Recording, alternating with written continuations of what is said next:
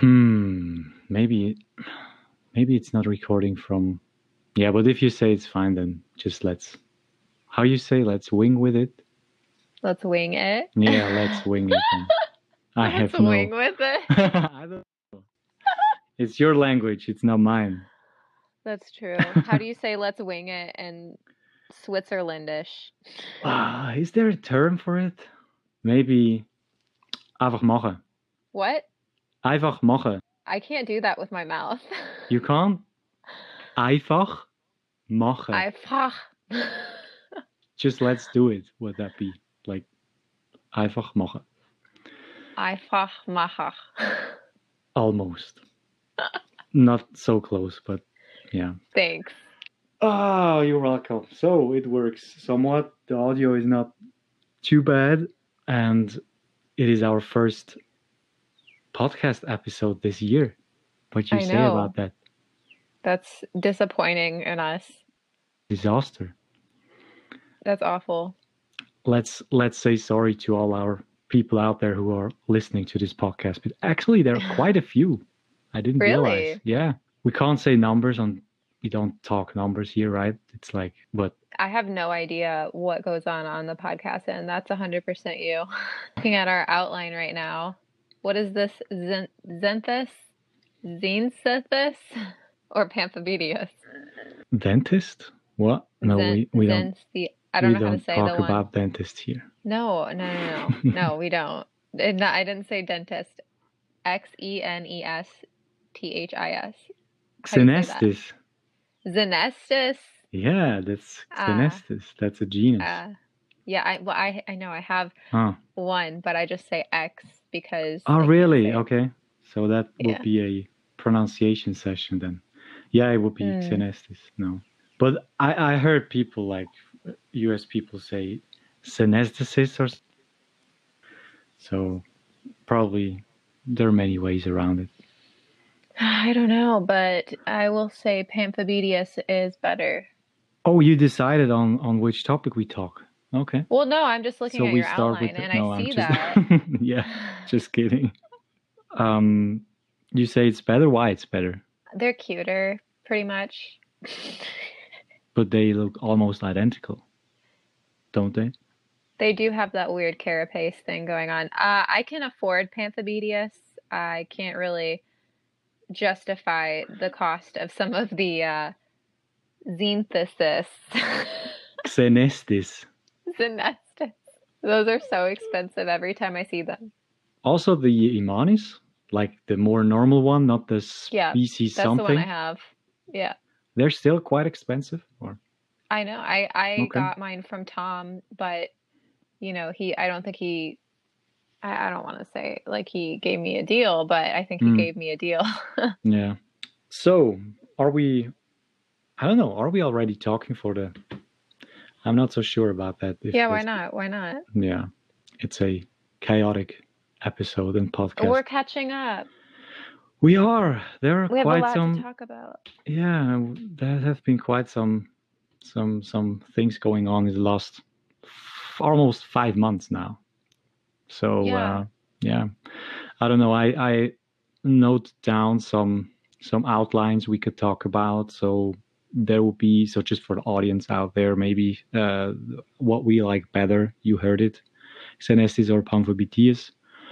Um, but there will be also other topics. I don't know if we find the time today, but uh, it's more like on how efficient you have to be as a tarantula keeper, or how efficient you can be with what routines you have, like cleaning, feeding, and stuff. But also, I think quite recently we just catched up on a topic regarding the semi, semi, semi-arboreal, semi-terrestrial part.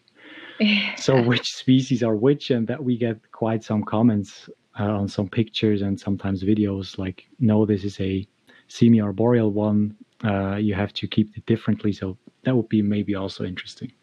Yeah, I think we should totally just jump into that because I feel like we both have some stuff to say. and it's quite a recent one right? So Yeah, Sure. you know, that I think that's a good place to start today. So, So I don't the- know like your feelings uh, on the semi-arboreal topic, but I guess we can kind of talk a little bit about it because I feel like you have some strong feelings on it. I obviously have some as well. But um, basically, what inspired this topic was a comment that I got on one of my more recent feeding videos where somebody wanted to correct my OBT enclosure, which might I say I I do like my OBT enclosure. It's one of my better enclosures. I feel like there's a lot of substrate for it. There's some cork to web up, but I've raised this OBT from a sling and it's always been a burrower. It likes to burrow. It stays in its burrow. It doesn't come out very often. If it does, it's to eat. And I'm okay with that. Like, I don't really care if I see it a lot or if I don't. Um, I just don't film it much because I don't see it much, and, and that it is what it is. But I mentioned that in my feeding video, and somebody wanted to correct my enclosure and say it's semi arboreal, and I should change its enclosure so that I would see it more because it would web more and be out more webbing. Mm-hmm. And my response was, uh, no, it, it's a burrower. Um, I, I, you want to expand on that? Classic burrower. yeah, sure. Why yeah. not? It's it's a topic we also have, of course, here in, in Switzerland and, and the local communities we have here. And I think like 10, 15 years ago, quite some species, at least here in Switzerland, considered semi-arboreal, like from the veterans who keep them for like 20 years already they just like mentioned like for example chromatopelma cyanopubescens the yeah. how do you say the gbb uh, the green bottle blue. green bottle blue right? Um, that this one should be a is a completely semi-arboreal one so they will like live in the trees uh, like up to two meters which is around i would say four feet in height. And uh, but but i think the whole topic is is really hard to you know like transmit into the hobby because in the wild all these tarantulas behave quite differently altogether and for like your example with the Pterinochilus murinus there have been like observations made in the in the wild that these actually live on some trees around two meters in height um, which like when you see them for the first time in the wild, you, you think that's an arboreal tarantula, right? But they also live in the ground around typical fossorial species. So also in, in nature, they just live where it is the best place to live in that particular moment. And I think it's really hard to just force a lifestyle into an enclosure when you keep them as pets. Yeah, definitely. And it's like it's a very adaptable species. So, I mean, if you're going to keep it semi arboreally or whatever, then yeah, it's going to web up more and you're going to see it more. But if you give it the opportunity, I feel like to burrow, that's what they're going to do first. Like, that's going to be their first instinct, typically in captivity. Mm. And I feel like they feel like very secure doing it. Like I said, I don't really see mine. I never really do. it does web a lot, but you know, it stays in its burrow and its hide and i'm cool with that because that it's a chill obt because it's comfortable yeah yeah true but there are also other species of tarantulas for example the psalmopoeus cambridgei the trinidad chevron yeah. tarantula which uh, i've kept many many specimens and especially as as young uh, spiderlings they they tend to use quite a lot of dirt when they do their webbing. So you, you keep them in little plastic yeah. boxes, you raise them up to adulthood, and like most of the time, they just incorporate substrate into their webbing. And when we've been to Trinidad around three years ago, where we found them in the wild, we of course found uh, specimens on trees, but we, to our surprise, actually, we did find specimens of Psalmopoeus cambridgei on the roadside embankment, like mm-hmm. just a like a, a fossorial terrestrial tarantula. There was no sticks, there were no leaves, but this specimen just like webbed dirt and made its own silk webbing on this roadside embankment, like it's an I don't know Chilobrachys species. So I think they're very opportunistic, and when the climate is okay, they just live where they would like to live. Yeah. So we're going to call them semi fossorial. Yeah, that, that would be a great term. Yeah, because there are many tarantulas out there who behave differently in the wild than they do when you keep them as pets. So I think another example would be these all, almost all of the Asian arboreal tarantulas, like the Cyriopagopus omothymus, like the schioedtei or the the purple, I don't know the common name, but the Violaceopes, the Lampropelma like Violaceopes, mm-hmm. for example, were like they they're getting huge. They, they just immense uh, arboreal tarantulas, almost bigger or in some cases bigger than the Poecilotheria ones. But uh, yeah, small spiderlings they just like to web a lot, and even as adults, they tend to live yeah. a fossorial lifestyle when you keep them in captivity. But in the wild, they will always be on trees at least four to five meters in height. You you can't even get them to see them. It's it's crazy. So what yeah, did you that is answer? I'm not really familiar with like uh, the Asian species really at all. In fact, I don't. Well, I, I think I well I have a piece of Poecilotheria metallica, but I don't really have any like, like any from the Asian other ones? species really. Yeah. No. I know the purple tree spider you were talking about. Those are pretty cool, but mm. I hmm. just don't. I I keep you know New Worlds mostly. So. Yeah, but they. I'm not a fan of them because I had too many losses. They're really worse as avicularia, worse than avicularia in my opinion. They wow. just eat. The problem with like when you keep pink toes, avicularia, you mostly have problems when raising them. So will they will die when you you raise them as spiderlings. Um, but the at least in my end, and and from some explanations from colleagues that they have or had um, almost adult specimens um, dying from these Asian uh, arboreals. So they just from one day on the other, it was just dead, and there is no like death curl involved. They're just sitting on the tree. You you placed into your enclosure, and it was sitting there dead. So it's crazy. I don't know. Yeah. What, yeah, I think there's some that that just don't ever really adapt to captivity very well, and I mean that's probably the case for that. Mm. So, what else did we miss on in the last couple of months? Was there any drama out there or any news to catch? I have a list I'm with sure. some I don't know some some tarantula news, like at least uh, science related, but uh, I don't know. Maybe we have some other points to cover. There have been other podcasts. So I have to admit that I've listened to some other tarantula podcasts because why not? Yeah. Enjoyed them. They're quite lengthy. Two hours, one hour and 50 minutes. So that's crazy. I, I, I'm pretty sure I can't talk that much for such a long period of time. Well, I don't I don't know. I feel like we maybe we could if we were more organized. but but we both You're uh, exposing uh, us. I know. I well, I think we put a lot of other things. We have a, we both have other things going on. Yeah. Um but oh, I just heard me echo. Uh-oh. I was too close to the mic. it's fine. We got it together, guys. We're good professional. I listen to um I don't really listen to that to podcast like much at all. Um but yeah, I've listened to Tom's a few times and Richard's. That's it? Can eh, that's yeah. yeah, I can hear you. That's it. I just I'm enjoying your explanation.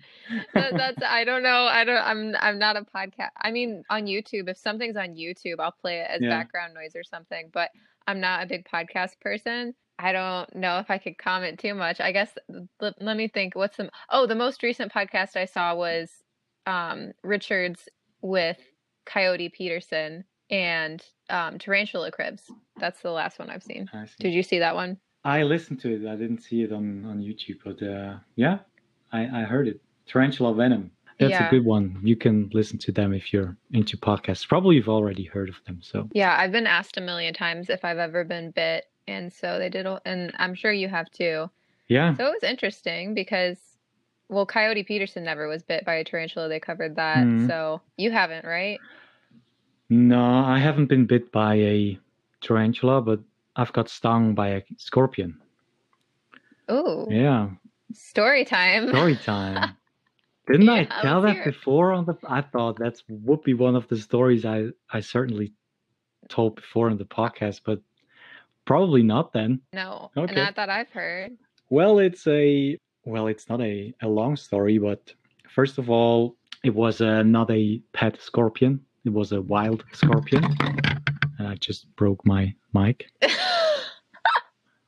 Yeah, we're professionals at work. You, you have to so many technical difficulties. yeah, it's today. like we have spent like 30 minutes before we even could record without echo, and now the mic falls apart, and there's no there's no video, so we can't see each other, and we don't know This when someone wants best to talk. It's like, but it is the best podcast. Yeah, we have to. no, but anyway, So how did you get stung? I got stung um, on our field trip in Nicaragua in 2012. We've been there on a field trip for a couple of weeks, uh, collecting tarantulas for a museum, and um, then we've spent some nights at a yeah little hostel resort. It's not a resort. It's it's a basic basic hostel n- near the beach, and uh, then of course you just uh, when you go to bed, you, you you put your shoes like somewhere then that scorpions can't get in, right? So you put the lashes together and hang them up somewhere so no actual critter can walk into the shoes. So that's what I always do. And also this night, of course. What is making noise in the background? Is that your cricket? Me? Yeah. Do you have crickets? No. Something is Mm, chirping, no. but Oh, it's a bird It's a outside. bird. You want me to go tell it to shut up? okay, okay, all good. It's spring here, all right? We're gonna have to deal. Yeah, true. I, I made all the precautions that no scorpion can get into my shoes, and it was a hiking boot, like which goes almost over your ankles. Of course, you have to tie it up on the next morning. And I got into my boots the next morning, and I just used both of these shoes, uh, completely tied up until the top, and then I made a step forwards, and then I stepped on the scorpion, which was in the shoe, and it stung me, and it just hurt like crazy. And because I tied up the shoe completely, it was a hiking boot. I was like jumping No. around and, and getting the shoe off, and it stung me like three times because it was like all tied up in this in this hiking boot. So it was Ah, immense pain, and of course I was shocked because it never happened to me before, and uh, I didn't know what it was uh, until I just got the sh- got rid of the whole shoe, of course, and uh, I saw the scorpion, and I have a picture somewhere. I'll send it to you, and the scorpion in the end was almost almost as big as the whole shoe. So it's oh my it's- god. it, it was extremely big scorpion, really, and uh, we got Did it. Did you kill it by accident? Yeah, I think it.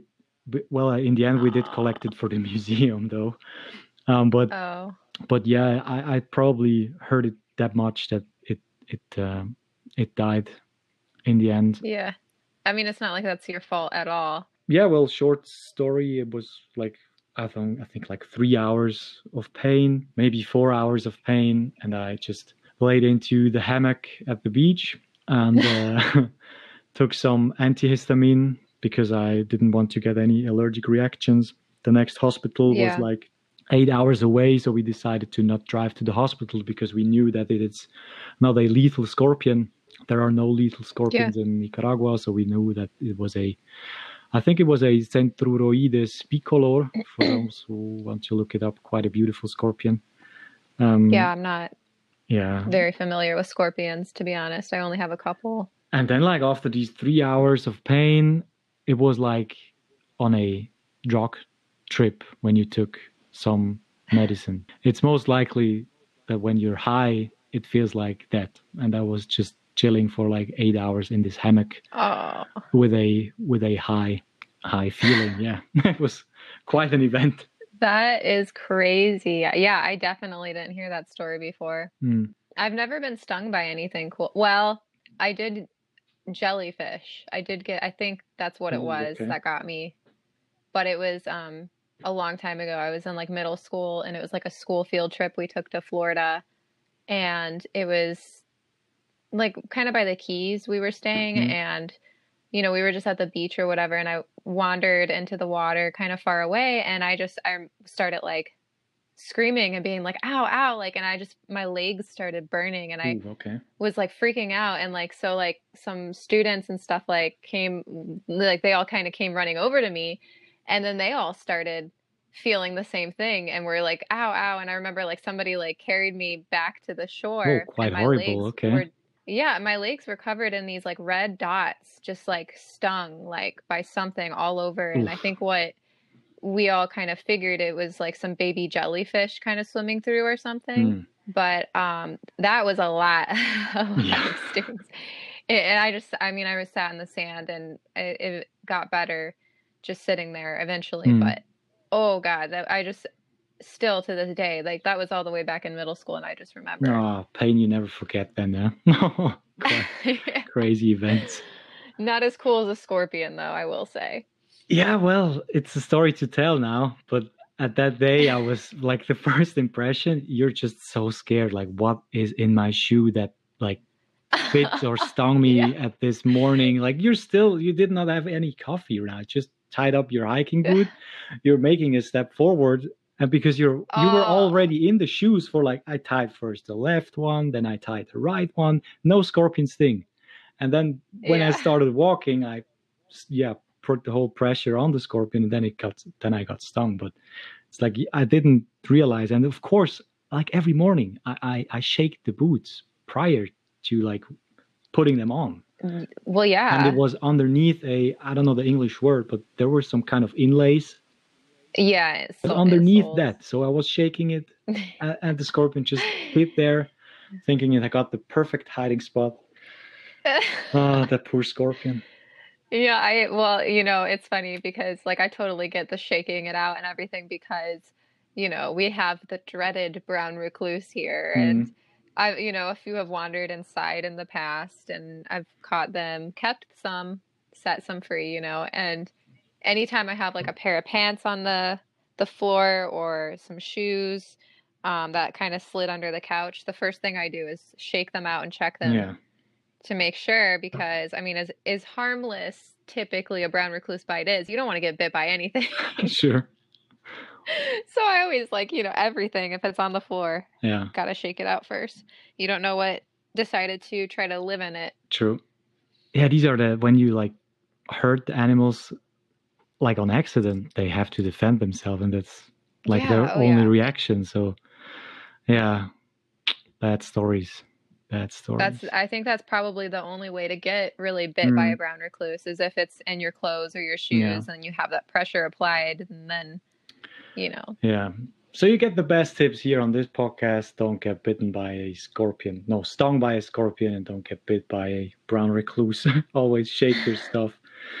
always shake Yeah. yourself can you imagine though living in like Australia or something you know that would be Well, I think I well, you you mentioned it just now. You're shaking your stuff every time or is it like Yeah, I always do. really? Okay. it's, because yeah. what I oh, think yeah. is when I would probably live in a country like this who has like dangerous animals like that, I probably I would not do it every time or like start with it and then not all you you know what I mean? Like you probably think, yeah, well, it never happened, so now I just shake my shoes only every second day or something, and then it probably happens. No. So, but if it's like a Yeah. boot or something, I always do. If it's sandals, no, I don't. But like, Okay. or like if it's like if I leave sweatpants on the bathroom Yeah. floor, you know, one time I was I was just sitting in the bathroom and a brown recluse just fell on top of me from this. I don't know Hmm. why it was on the ceiling or how it got there, and you know, it just fell on top of me. Oh, wow. So if there's any like pants or anything that have been on the floor in the bathroom, I always turn them inside out and shake them before I put them Yeah. back on. Eric's not great about it, and I, he, I mean, you know, there's no telling what he got bit by, but he definitely got bit by something one time, and it was kind of, you know, red and irritated and stuff. And I was like, "Y- y- you got to shake your pants out Mm. because I guarantee it was from something on the bathroom floor. Oh, man. wow, we have so many topics. And we have to get used to the podcast game again. I know. I think this is a nice, like, little easing way back into I think so. Doing the podcast again. I think so. So let me cover some tarantula news. I got a list with three topics, and I just Okay. break it down easily for the audience and maybe for you because you've heard of it. The first one would be that there is a new tarantula genus. So we have a new one in 2021 for I hear you typing. I'm I'm so sorry. Everyone out there, you, you hear that? I cover interesting news and facts for you and for for Kath. But what is she doing? I'm literally She's just- answering a question right Mhm. now. Like some, I'm. Li- they said they want it. They need to euthanize their tarantula. I typed refrigerator first, then freezer. All right, I'm done. Go on. Silence. no, but anyway, just three quick news. Um, there is a new tarantula genus from South America, the only one we have right now. So they're like different new species and genera, described all the time.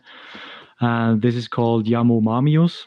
It is a genus from um, Venezuela, uh, from the subfamily Schismatothelinae, which is, fun fact, a close relative to the arboreal tarantulas like Psalmopoeus, even though it is not arboreal. So that's nice to know. And then other nice revision we which is out there would be about tropical harvestmen.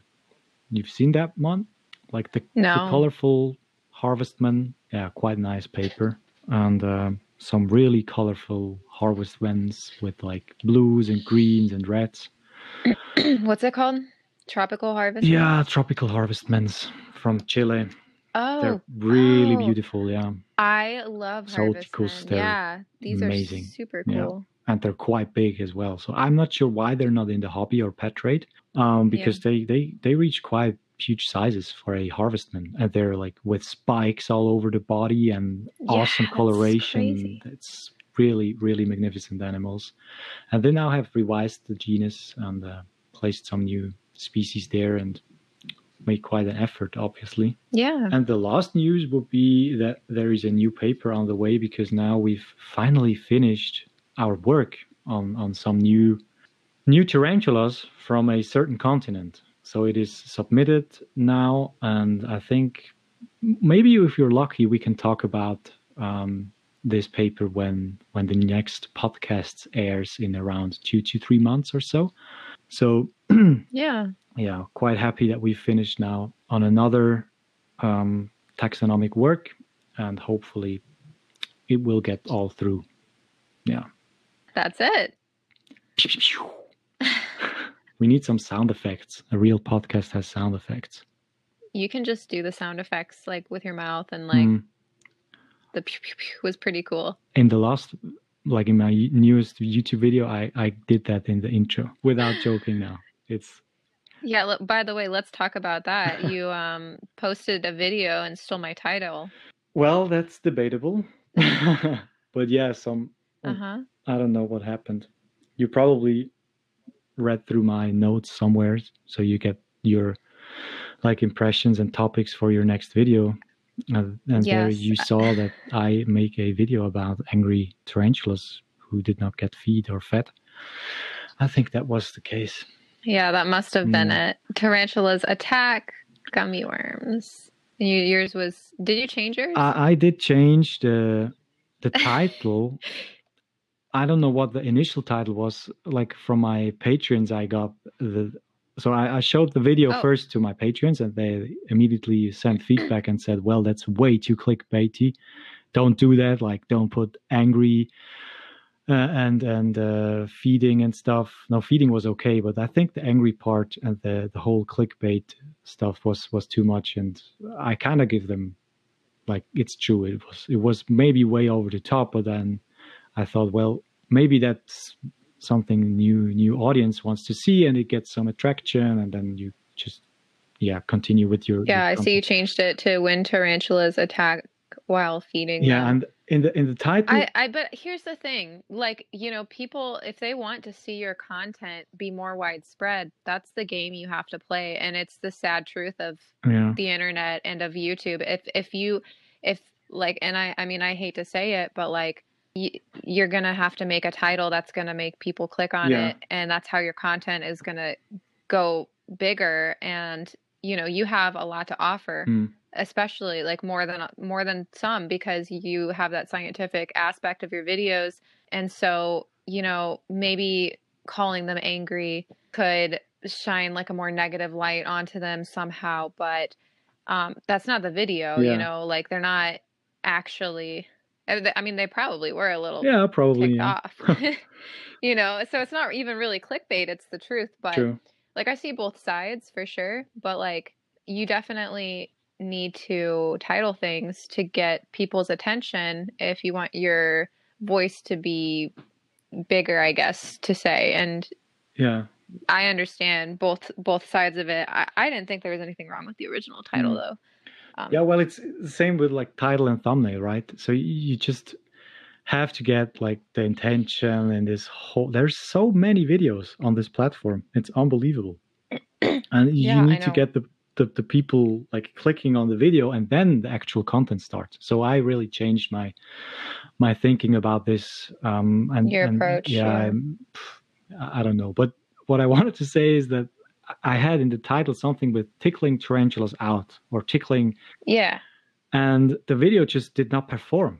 It was like I had 3% click through rate. Like three people out of a 100 clicked the video. And I was like, what is wrong?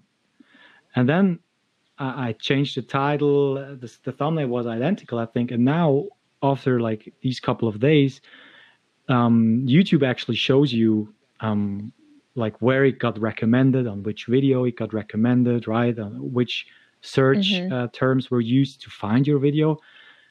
And there was like tickling feet. And it was like recommended like on videos about feet tickling and stuff. And so like, of course no one is clicking that because people are looking for like how to tickle feet or some fetish, I don't know.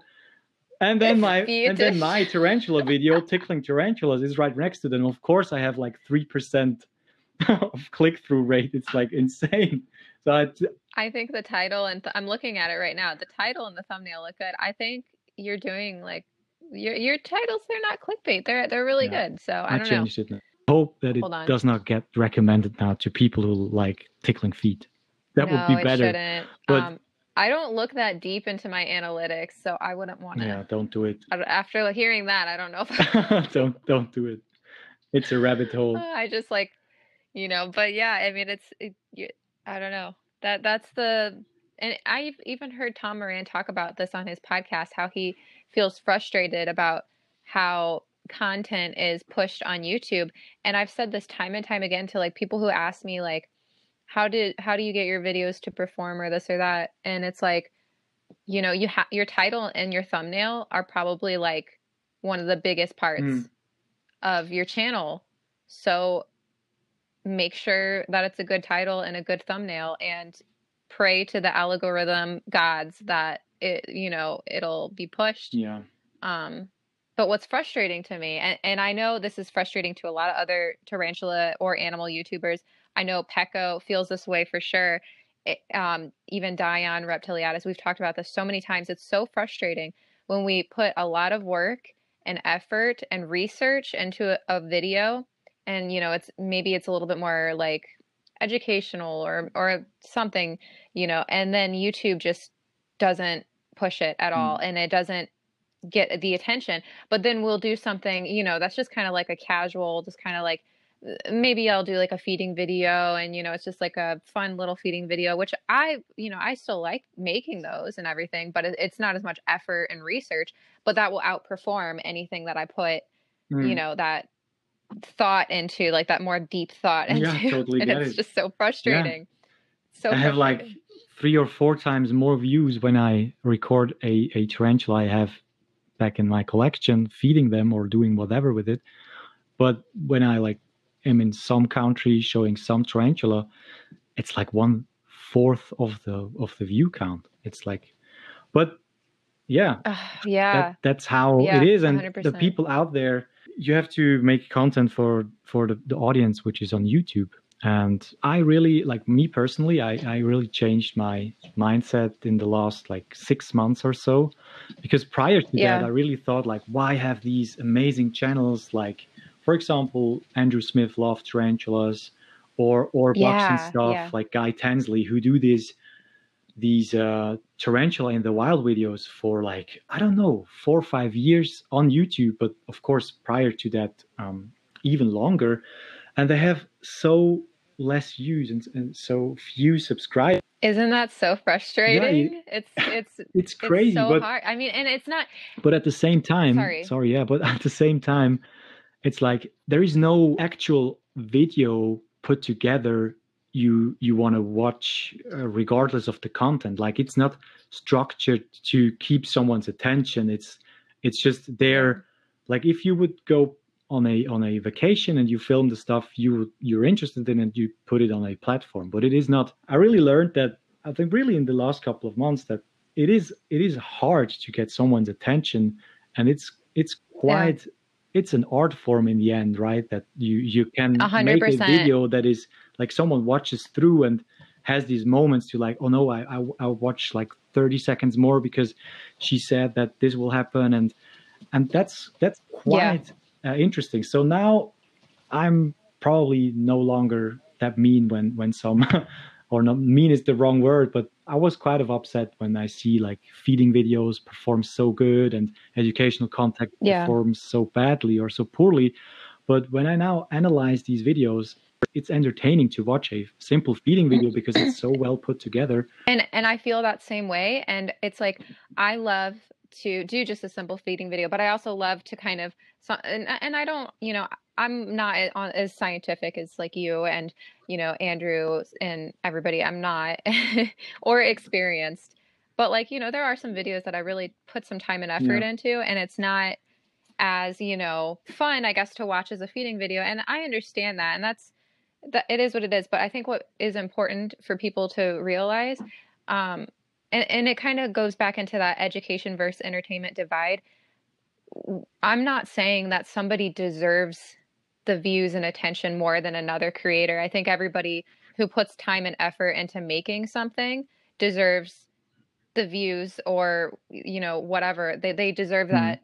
But I understand that like people get frustrated yeah of course when this more mindless content outperforms something that like people have Hmm. like done a lot of research or scientific or new scientific news like i understand that's frustrating. It it all falls down low on uh, the people because exactly. it's the people that are clicking the videos. It's not the yeah creator's fault that's true. you know that like this channel's growing and this channel isn't growing as rapidly even though you might like the content better on a channel that's smaller.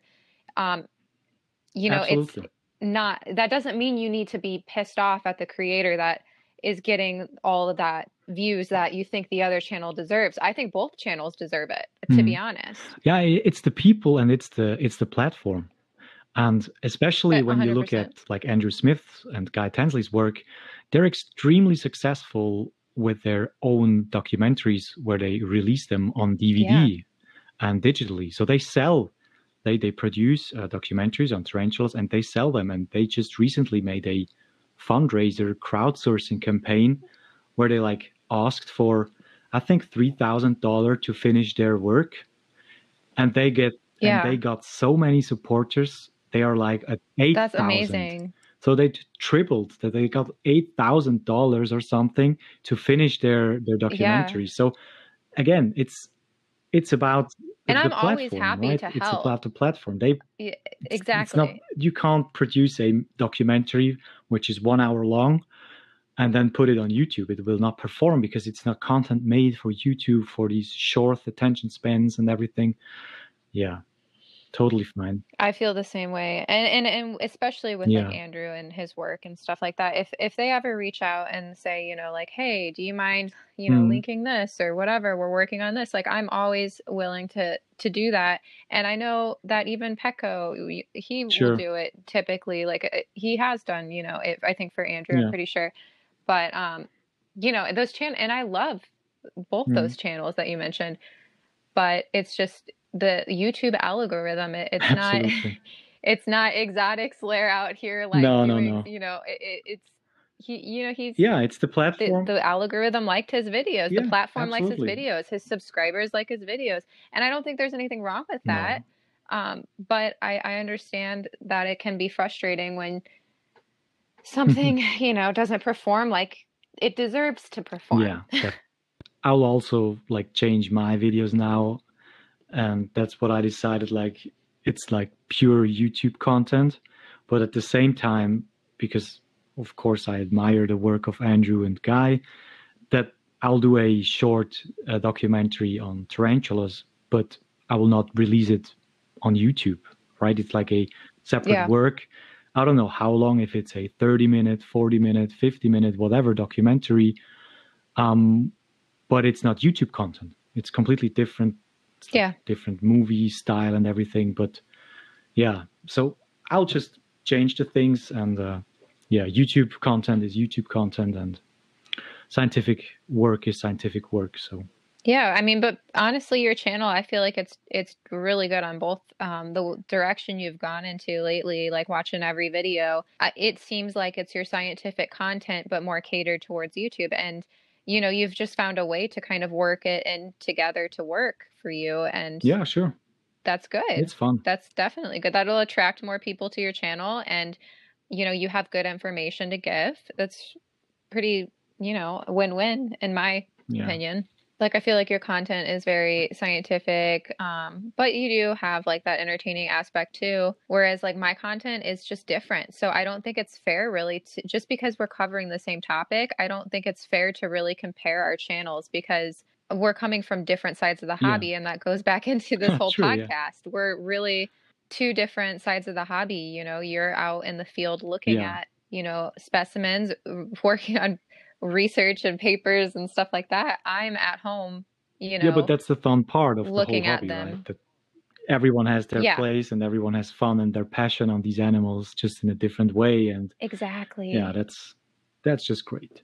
It and is, it's it fun is. to see now for me that like on some topics i thought like well that's not worth producing it because it's way too scientific and then i saw the video yesterday actually it was on the live premiere of uh, richard from tarantula collective he's like he did a video on urticating hairs and i was like Oh yeah. Why? I haven't seen Like, that one yet, that's but crazy I He- yeah. he, just did a video on a extremely scientific topic and uh, i was like okay so that's that's usually not his like more entertaining content but of course it's it's still informational and then i was Yeah. surprised how how like the people in the chat like oh thanks that showing me these urticating hairs more up close and i was like man there have been so many times i thought well that's not worth producing it or that's not something people want to see and i just did not do it and he just does it and uh Yeah. yeah it's it's Never it's no amazing never to think see that like because yeah it's there are people out there for every content right and uh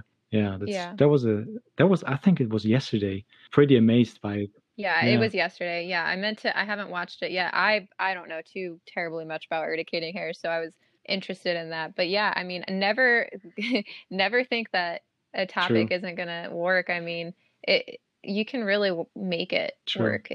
You know, like, and I I've done things off topic too on my channel, like Animal Mhm. Crossing or Amber with insects and stuff like that. And you can kind of mold it into f- a way to fit your channel and your Yeah. style yeah great so much any different content out there for everyone it's crazy Yeah, because nobody like I mean, as much I love to do this or that, and not I can do as many feeding videos as I feel Mhm. like it and whatever. And I like that repetitive content. I know people like it too, and you know that's cool. But like you know, sometimes you want to go off script a little bit and do something Yeah, else that you have an idea about. Never write off an idea if you think it's good to just go for it. if it doesn't perform good, then it doesn't perform good. Don't do it again if you don't want true. to. But so what do you think about the last topic which we can briefly start with and if it's too much we can continue Oh, yeah. in the next one to get the people hooked for for let me see. Let me scroll it back is up. maybe well i thought about Hobby yeah, versus business. well simply put all right. simply put from my impression in the like like the the, the about the us hobby like with all the videos i see from us creators and uh, arachnoboards there is still a huge role of the typical traditional pet supplier who has like all these different tarantulas for sale like avicularia avicularia pinktoe or like Aphonopelma seemanni in, in, in quite large numbers. But at the same time, you also have a like um, these professional tarantula breeders, right? Who who breed all these different tarantulas for the U.S. hobby. But in Europe, I think there is almost no commercial pet trade on tarantulas. Like if I go to a pet shop where there is like pet stuff to buy for other animals, Yeah. I will typically not find any tarantula there. There are just no, I don't know, im- imported wild caught tarantulas for sale. It's, I don't know if it's how it is in other countries, but I think pretty much in like Germany and, and Switzerland and Austria, it's just not a, a thing. My question would be like, how is the hobby different maybe from the US and the pet trade uh, uh, from the US and Europe? Because when you when you, you you when you live in Europe, your first impression of a tarantula is most likely uh, to be in like from someone private's collection or from a like hobby breeder. But in the US, I got the impression Yeah. that your first encounter with the tarantula would most likely be with a specimen from the pet supplier in a pet shop. Yeah. No, you're right, actually. Like thinking about it, it's funny you say that because I remember the first time I really saw like a tarantula was at a pet shop like years and years and years ago. I remember I took a picture and it was a mature male T mm-hmm. stirmi. And I remember just seeing it. It was like huge and oh my God, it was in this giant bin. And that was my first impression of like seeing a tarantula in Mhm. real life ever. It was not, you know, somebody like a from a friend or anything like that. It was a Yeah. pet store. So it there is probably a difference then, no? Okay, funny. Hmm. I would guess, yeah. But uh, with the hobby versus business aspect, I see you're saying, um, you also say money first. That is a, something we see argued a lot. Yeah, What did Well, you, uh, what were you thinking when you wrote That's that That's true, yeah. it was like a two-sided one, so that's true. Yeah, there there is another um, topic within that hobby versus business. Like versus is not probably the right word, but I think I come to an age when you when I say that earlier in earlier times everything was better. I don't know if you have that impression uh, that thing old people say, like back in my times. Everything, yeah, back in my exactly. day. So I think I'm I'm starting to get into that age now, um, because How old are you? 36? uh, thirty, yeah, I'm thirty. No. Yeah, I I turned thirty like two two months ago. no, you're not the same. I'm not, I'm Yeah, almost I know. 30. It's, you're not 30. Are you lying to No, our I'm not. viewers? I thought you're like 32 or No, 34 no, or something. I turned thirty just two months ago. Yeah. Oh, okay. You, you even sent me birthday wishes. um, yeah, but where was I? Uh, yeah, it's well back in my days when when I when I started like 15 years ago, um, and I did not have any like I, fir- I saw my first tarantulas at, at friends' place and everything, so there was no involvement with like pet shops who like sell tarantulas, so there was just no commercial aspect of it.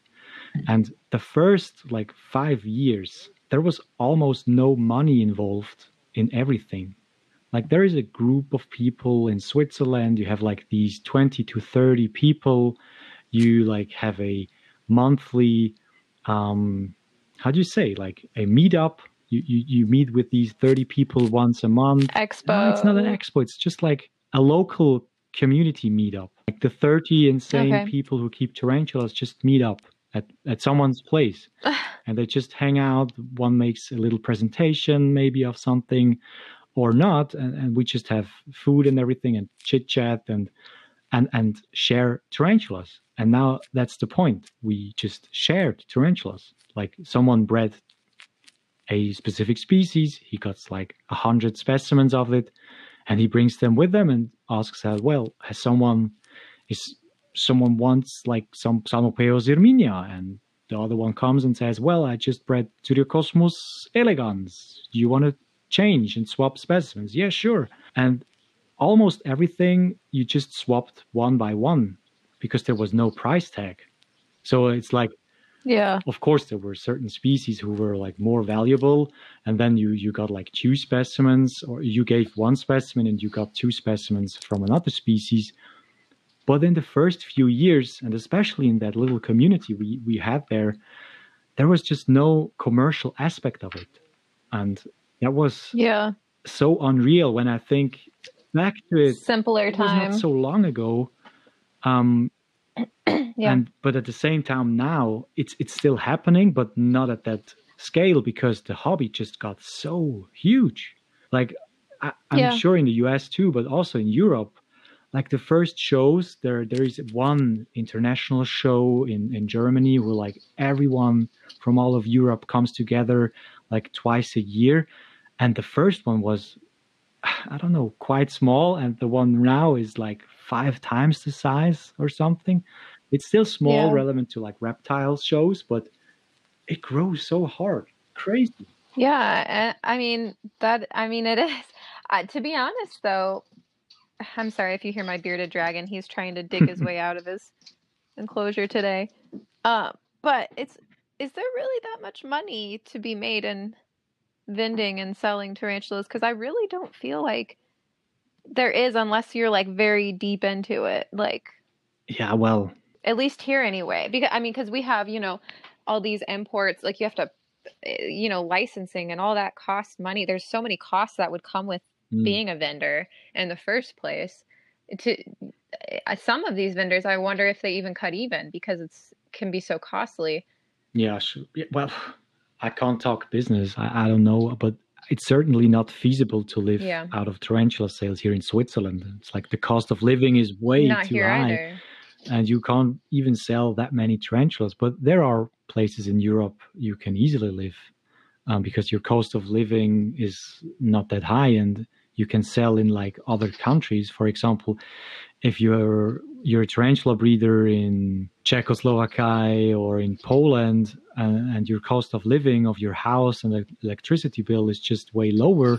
um, then Yeah. you probably can live um, of of your tarantula sales. I can imagine that at least because there are quite a few breeders out there who do it at such Yeah. a huge scale. Yeah, Really? well, there's like some like Spiders World EU and stuff, and eu and, and- yeah and others. is that where is that I think- based oh, I don't want to say wrong stuff, but I think they're in Poland. I, I just there's so many different Uh. shops who have a similar name. I I can't. I, I'm not sure. you mentioned mentioned czechoslovakia Czech or Republic, yeah, for right? example. Yeah, that's cool. I didn't even know that. I'm actually like I I had my I, I have some Czech in me. um so I know a little bit about the Czech Republic and stuff like that. I didn't I mean I guess it would make sense that the Yeah, hobby's well, everywhere. yeah. Really now. It, it is. But you know, it's just it's Yeah. crazy to think of. Every country probably has like a really interesting little Mm. tarantula scene. Absolutely, yeah. So that's something I want to ask you if it's like I don't know why, but I look the amount of people up who live in the US. You know how many people live in the US?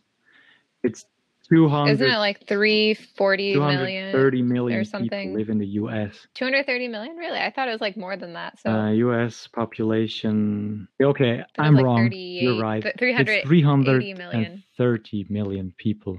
330 million. Yeah, that sounds more right. You're correct. And at the same time, you think how many people live in Europe?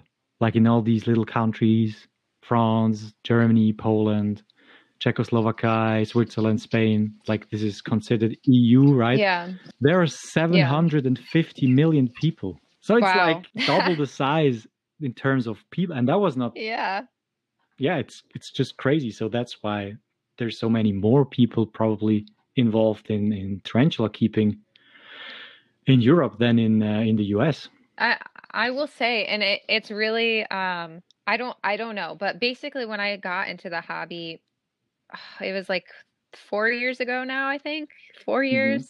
So I'm still a baby in the hobby. But I remember when I first got into it, um, you know, we had Show Me Snakes shows here like every well, we used to, like every month or so forth.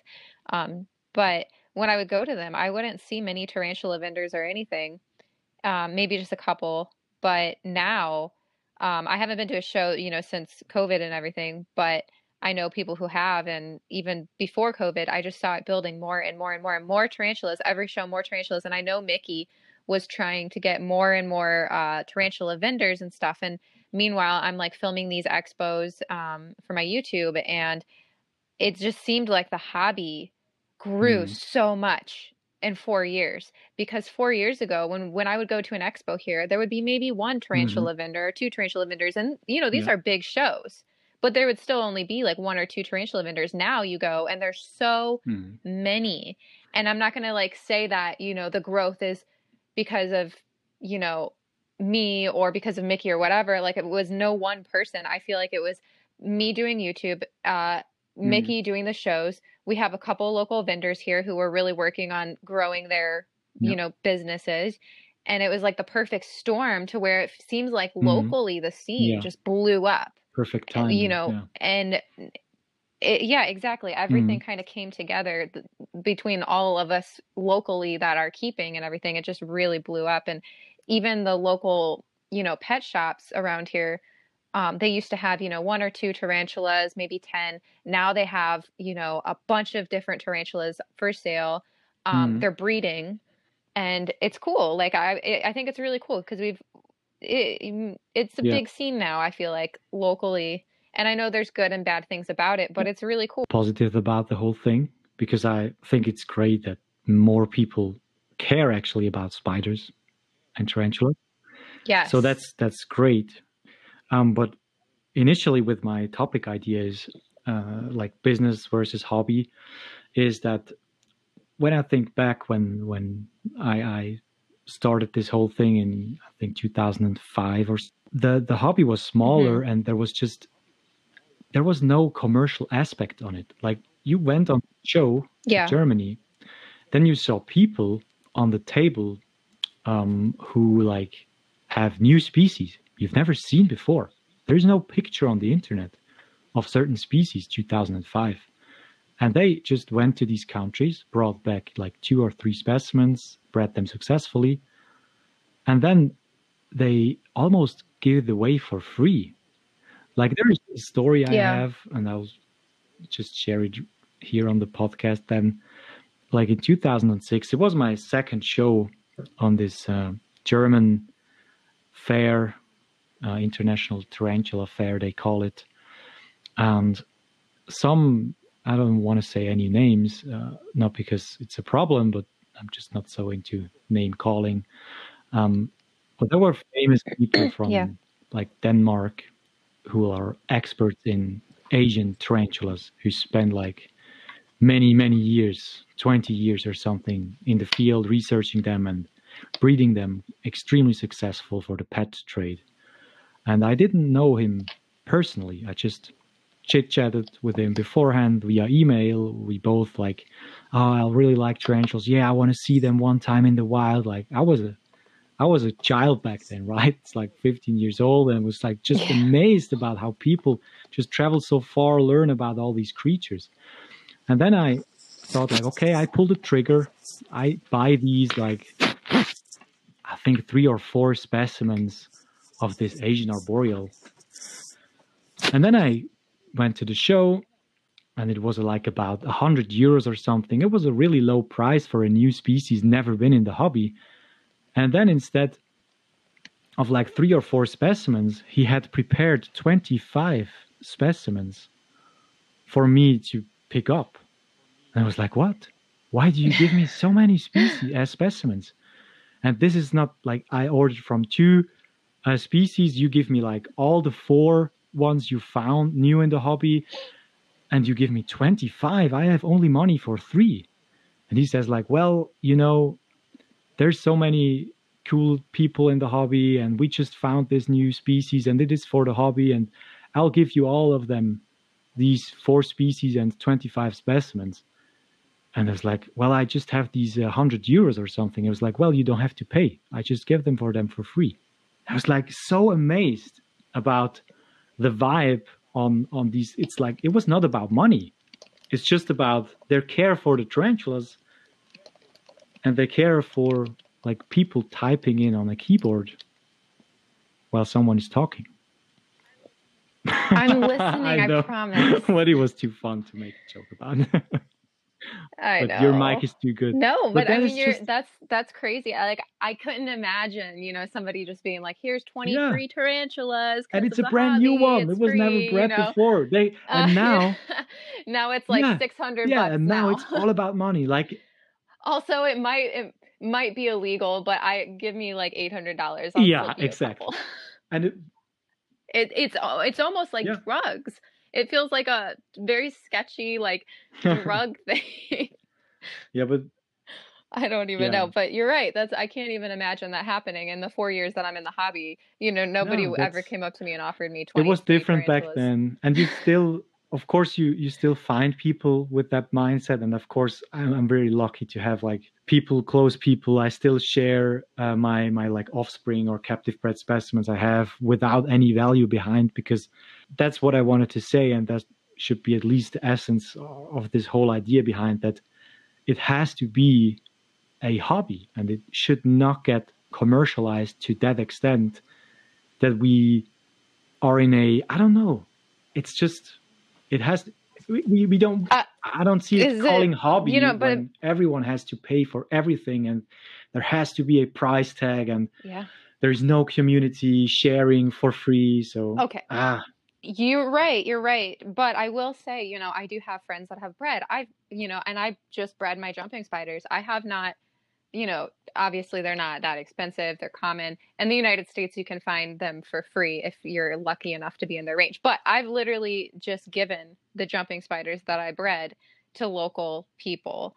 And, you know, I've had people that have bred a species and been like, hey, do you want a couple slings for absolutely free? yeah Sure. So, I mean, that's still sure yeah happening, you know, I, but it's in pockets and it's, you know, it's not like the whole scene, the scene as a whole. It's just little pockets of like, hey, I just bred some, sure you know, Poecilotheria. What I, even I had a friend, you know, in uh, another state, she had bred um, Poecilotheria vittata, and you know, you can't sell those across state lines anymore, but you can gift hmm them. And you know, as soon as she bred them, she, you know, hey, does anybody want this? Does anybody want that? You know, completely free. It has to be, sure you know.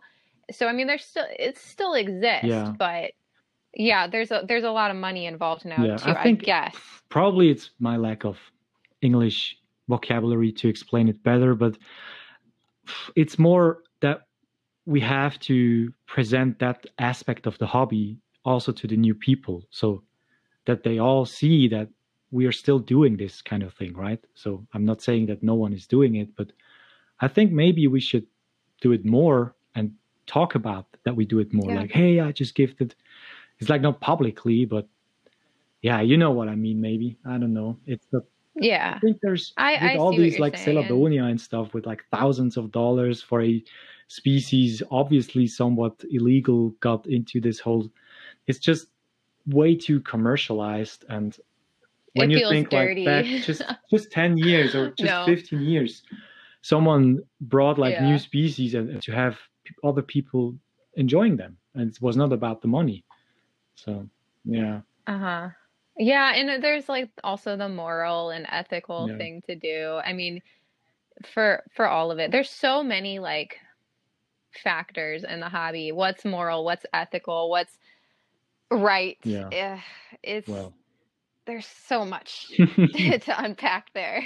I mean, even as far as wild caught specimens, I mean, you're mad at me right now because I got a T stirmi, so Ah, well, yeah, I didn't want to start the topic, but Martin and I are not on speaking hmm terms right now because I got a wild caught. You know, I don't know for sure if it's wild caught, but we can probably safely assume that it, if it's an adult T yeah, it is. most likely, depending on the price too.